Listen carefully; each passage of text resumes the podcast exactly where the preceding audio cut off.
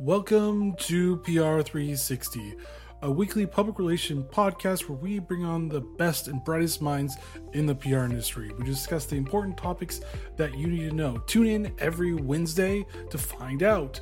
Hosted by Brett Dicer and in partnership with Global Results Communication. Find more information on globalresultspr.com.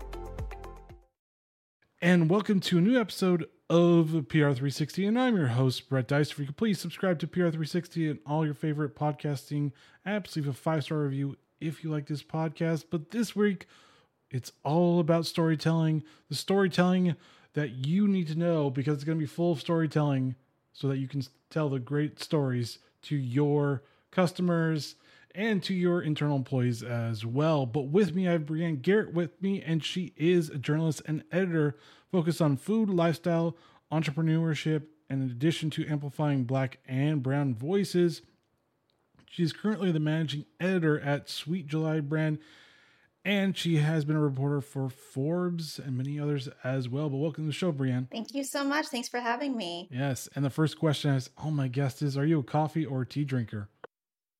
This is a tough one. This is a very tough one. I think it is very mood dependent. I sometimes love a good coffee drink. I've been experimenting lately with some nice sort of mixed drinks. Um, I've been doing a nice brown shaken, uh, brown sugar shaken espresso to save some Starbucks money.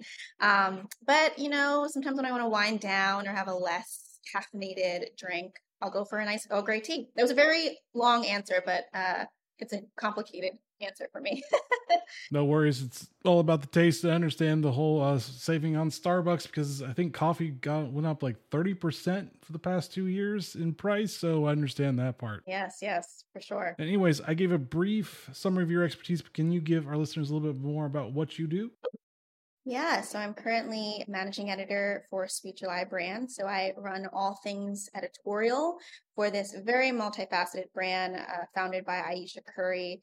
It really is centered on being a lifestyle platform, um, predominantly for women of color, for Black women, a place where they can shop Black owned brands, a place where they can get uh, really tailored storytelling um, and it's been a very fulfilling journey so far. Overall, you hit the nail on the head. I'm a journalist editor uh, focused on amplifying Black and Brown voices, uh, specifically um, through food, through entrepreneurship, and through lifestyle. Gotcha. And then storytelling. I mean, it's the key component in journalism and PR. I mean, works hand in hand almost.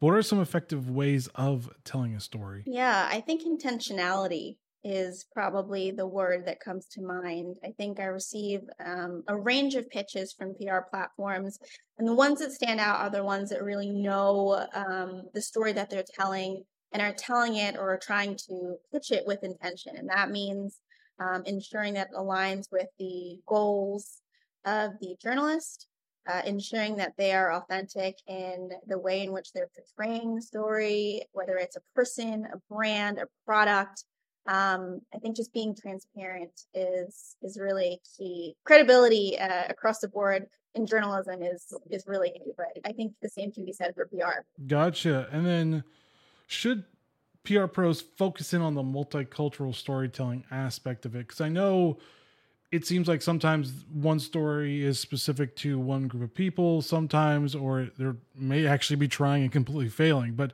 should they focus on that aspect of it and maybe like try to tell different stories to different people? I mean, I think it's a no-brainer, right? I think when you think about, um, you know, if you want Black and Brown communities, underrepresented communities, LGBTQ plus communities, um, a wide range of communities to be interested in uh, the products and brands that you're that they're meant to be engaging in and that you are selling. Um, I think it's a no-brainer that they should be uh, weaved into that storytelling um, people want to see and want um, themselves represented in storytelling. And so there needs to be, again, an intentional effort uh, and also a meaningful and thoughtful way. I mean, I think you're seeing a lot these days, uh, a lot of tokenism, uh, a lot of sort of uh, capitalization on these particular communities. And so, yes, there should be a focus on multicultural storytelling, but it should be done in a way that's intentional, that's thoughtful, um, and I think a great way of doing that, as you mentioned earlier, is by hiring internally uh, people who represent these folks. that's the best way to make sure that you're accurately telling your stories. And so maybe a PR pro is trying to do it and well may miss the mark because we're all human. We all try and it sometimes doesn't work. But I mean, how do you actually fit it into that right fit of storytelling? You said also in hiring internally, but also should you go out externally and maybe pitch some influencers and see if this resonates. Is that something else you should actually try to do like workshop it a little bit more? Not to sound like more corporate but to sound more authentic. Yeah i mean data driven uh, insights is something that i think works really well if you really want you know to get a temperature check on what people want to hear or feedback authentic feedback uh, honest feedback uh, yeah there's always taking that route of surveying your your audience and seeing what they want to hear, seeing what's working and what isn't. Um, it's a nice way to supplement your internal hires and, and really understand uh, what your consumers want. Mm. And then, I mean, should the campaign be multifaceted at the same time when we're talking about storytelling? Because it looks like it's like you could have one campaign, but it could be one specific. So, should you have like several different campaigns running, several different stories running through? maybe to like make sure because sometimes it's like maybe one story you thought wasn't great was actually probably one of the best ones you actually actually did should you have multiple different stories as part of the storytelling as well just in case one may not work out because you don't want to put all your eggs in one basket is the best way of saying it yeah i mean it's a, it's a difficult question to answer i think it's all about what your what the goal is of your campaign um I think you know you do have a point. Uh, trying to serve too many people at the same time can be problematic. It can often seem like you're you're trying to uh, execute too much or uh, have too much of an ambitious plan. Um, so I think identifying the goal of a particular campaign or story or uh, anything of that nature is is prime and really understanding who you're trying to serve. And I don't think you need to be serving, you know, multiple groups at the same time. I think, uh, you know, one campaign can have a completely different purpose and serve a completely different demographic than your other. But when you're looking at the wider scope of of who you're uh, who you're trying to serve holistically from campaign to campaign, I think that's when you need to be a little bit multicultural uh, thinking, but um, multicultural, multifaceted. Um, but I, I think, um, you know, different campaigns serve different purposes, and that's what you need to make sure that you're uh, prioritizing from the start, as not to to get confused or to get too uh, too ambitious. Gotcha. And then when PR pros are trying to pitch their press release out to journalists like yourselves, how should they pitch to journalists? Because it seems like there are some some strategies like obviously read the stuff that you that journalists have written, but is there anything else that they should actually do to make sure that they get the right press release to the right journalist and not kind of waste your your time probably the best way of saying it? Yeah i mean i would say that the easiest way to piss a journalist off is by pitching a story uh, uh on a subject that has no relation to their beat um, that off, you know, right of the gates is is something that puts me off. I know it puts a lot of my colleagues off. Um, so you know, the do your research is essentially what is the best recommendation. Understand um, the interest areas and the beats of the journalists that you're pitching. Um, make sure that it's aligned with with their with their uh, coverage areas, and I think I'll go a step further and, and suggest that uh, trust trust the journalist's expertise and their ability to uh, determine whether or not it's a viable pitch. I think one of the the additional frustrating elements is when a PR uh, professional pitches a story that's written, and they assume that um, you know the journalist would want to cover it from that angle or would want to use those you know cherry picked uh, quotes that they're adding, and, and and I think I think it's an interesting strategy and I understand why that might be the route, but I think most journalists want to be trusted in their ability to tell a story and their ability to determine that it is a good story without, um, you know, too much work or, or, uh, hand holding from the PR professional, if that makes sense. Yeah, it, it does. So, I mean, should there be any tools? Because I know there's some tools out there to at least for PR pros to understand. Should they use those tools? And also, should they not use mass emailing? to get their story out because I feel like sometimes you're like, well, this looks like it was a mass emailer, and even though it may be my subject, you, you kind of make me feel like I'm just part of the list. Oh, absolutely. You can definitely uh, differentiate a tailored email from one that's a mass send. Um, and there are there are a lot of ways to identify that but um, i think a, a, way to make sure that you're uh, tailoring that email to that specific journalist is by maybe you know mentioning past coverage um, acknowledging the fact that you've been following their career um, obviously not in an overdone way. I don't want you know a a uh, an ex basically a, a fully executed resume uh, or um, relinking my portfolio but just an understanding that you've read my work before and that this could be a nice uh, jumping up off point to something I've covered, uh, a, a, different approach. Um, things of that nature are really ways to show that you understand uh, what the journalist is writing about versus sending, you know, uh, copying and pasting my my name on the on the subject line. Mm. And then when they are pitching the press release, should they be adding uh, extra content besides the written portion? Should they be adding pictures or maybe video now? Is that more important to you, or is it still more important to make just have the written part and everything else will be taken care of? I think multimedia content, where relevant, uh, can be helpful in painting the full picture. I mean, obviously, there's so many different ways journalists seek to tell stories these days, and so um, you know maybe a written format isn't suitable. Maybe it's a better fit for a series or a podcast uh, or everything or all in one. Um, so I think uh, demonstrating the ways in which the story could be told uh, is helpful. But I also think um, there's a healthy balance, and telling too much or showing too much in one email can often be overwhelming.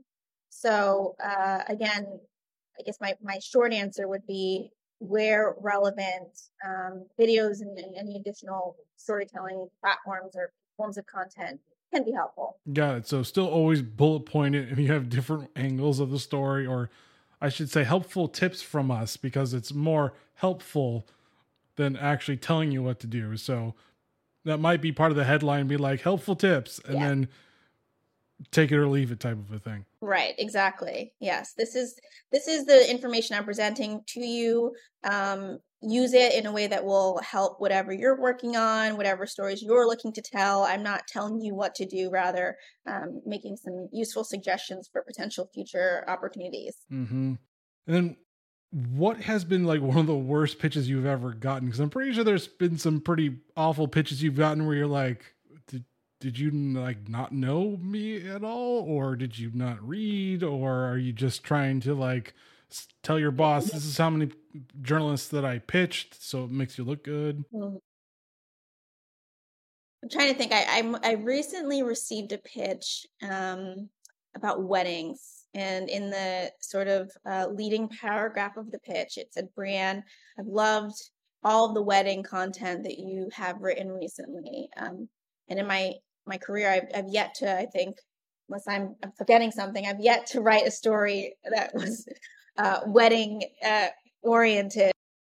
And so, what has been like the worst press release you've ever gotten, or the worst pitch, I should say, you've ever gotten, or either or both? Has it been like like someone just doesn't know you or, or they're just trying to pat their like list of look how many journalists that I've actually pitched to. Like what has been your worst? I mean I'm sure I've gotten way worse pitches in the past but the one that comes to mind recently um, was an email regarding weddings. And the in the leading intro of the email it said Brienne um, I've been loving your wedding uh, content recently. And um, that was a red flag immediately because I, I, to my knowledge, have yet to, you know, write a wedding specific story or feature. So, um, again, telltale sign that this person was probably sort of crossing off the emails of journalists that were in their network and and sending out a mass email. And it's definitely, um, you know, a turn off as far as is is wanting to look more into uh, what they were pitching. So, um, that one comes to mind as one of the worst, I guess, approaches to pitching. And then, I mean, if PR pros do that, you just like put their like emails in spam. Now you're like, nope, not not anymore. You're you're done. First impressions out the door. Immediate X. I should I should create a folder that's designated for bad pitches. Um, just so that I they can just filter right in there. and is there any way for like PR pros to avoid that bad pitch type of a thing? Because I'm pretty sure some aren't really trying to, some are, but is there any way to avoid that with you so that don't be like, oh crap, I just did a bad pitch? I mean, it just stay organized, um, stay up to speed on, you know, I, even if it requires a bit more research, having a database of the journalists that you are looking to pitch and the corresponding beats that they cover and um, also making sure that you're staying up to speed on what what changes are occurring because journalists are often pivoting their their beats. Um, so what they you know i may have covered weddings two years ago but maybe i've pivoted to like consumer tech or food or, or, or something you know completely different. So um, yeah just making sure that maybe yearly you're uh, making sure that you understand um, the changes uh, in beats of journalists. So just yeah, always constantly updating that list, just so you don't do the whole. Hey, I know you've done weddings. You're like, I haven't done weddings in like ten years or however many years, and it's like that. Yeah, that's really out to date now. Yep, exactly. And then fun question for you what story do you wish you have would have written you're like oh i wish i had that story i wish i wrote that one well i'll tell you um, it's kind of a multi-part story because back at a previous employer i had had my eyes on fawn weaver um, who for people who don't know is the founder of uncle nearest whiskey um, an amazing story an amazing founder. And i had just wanted to interview her and figure out an approach and um, obviously uh, a way to get to tennessee to shelbyville to actually uh, get to this distillery and tour it and tell the story you know in the best way possible. And so it just it didn't pan out when i was uh, trying to figure things out originally but um, not too long ago in, in, one of the latest issues of sweet july i was able to uh, include her story. I was able to get out to shelbyville interview her in person tour the amazing distillery um, and so yeah that was kind of a full circle moment of really wanting to write a story and making it happen. Uh, and it may have taken a little bit longer um, but it eventually worked out. Mm. And is that is that like the highlight of of your career that it all worked out in that type of a way, or is there other stories that as well that you've are like yes that's one of my defining moments as well oh man. It's definitely one of the highlights as far as yeah making something happen. Um i think there are oftentimes where journalists have a, a passion project or a specific person that they want to interview and for whatever reason whether it's just bandwidth or budget or just you know timing um it's it's just not the right moment. So i think i think those are the highlights at least in my career of of shelving something knowing that you intend to uh, circle back to it and figure it out and, and really be uh, uh, passionate about making it work. And yeah those are those are the great moments and in journalism for sure. All right. And where can people find you online? All right. Well, I'll have to first plug Sweet July, um, which again is a platform for stories, platform for Black owned products, um, and, and both combined. So you can find uh, Sweet July on Instagram predominantly as far as social media goes, and also sweetjuly.com. And then personally for me, you can find me uh, at Brienne Nicole 18. Uh, that's all one word on Instagram. And on Twitter, you can find me at Brienne underscore Garrett. Mm, all right. Any final thoughts for our listeners? No, I, I thank you for, you know, centering a podcast on my favorite thing. Uh, storytelling is is prime. So uh, yeah, it's great. It's an important thing to be talking about. Uh, yeah, it's always important to talk about and to, I guess, refresh ourselves sometimes. Yeah, for sure. Well, thank you, Brienne, for joining PR360 and sharing your knowledge on journalism and storytelling. Yeah, thank you again for having me. It's great. Yes, and thank you for listening to PR360. As always, please subscribe to PR360 on your favorite podcasting app. Leave a five star review if you like this podcast. And join us next week as we talk to another great thought leader in the PR industry. All right, guys, stay safe. Get to updating your list of journalists and writing great pitches and storytelling. And see you next week. Later.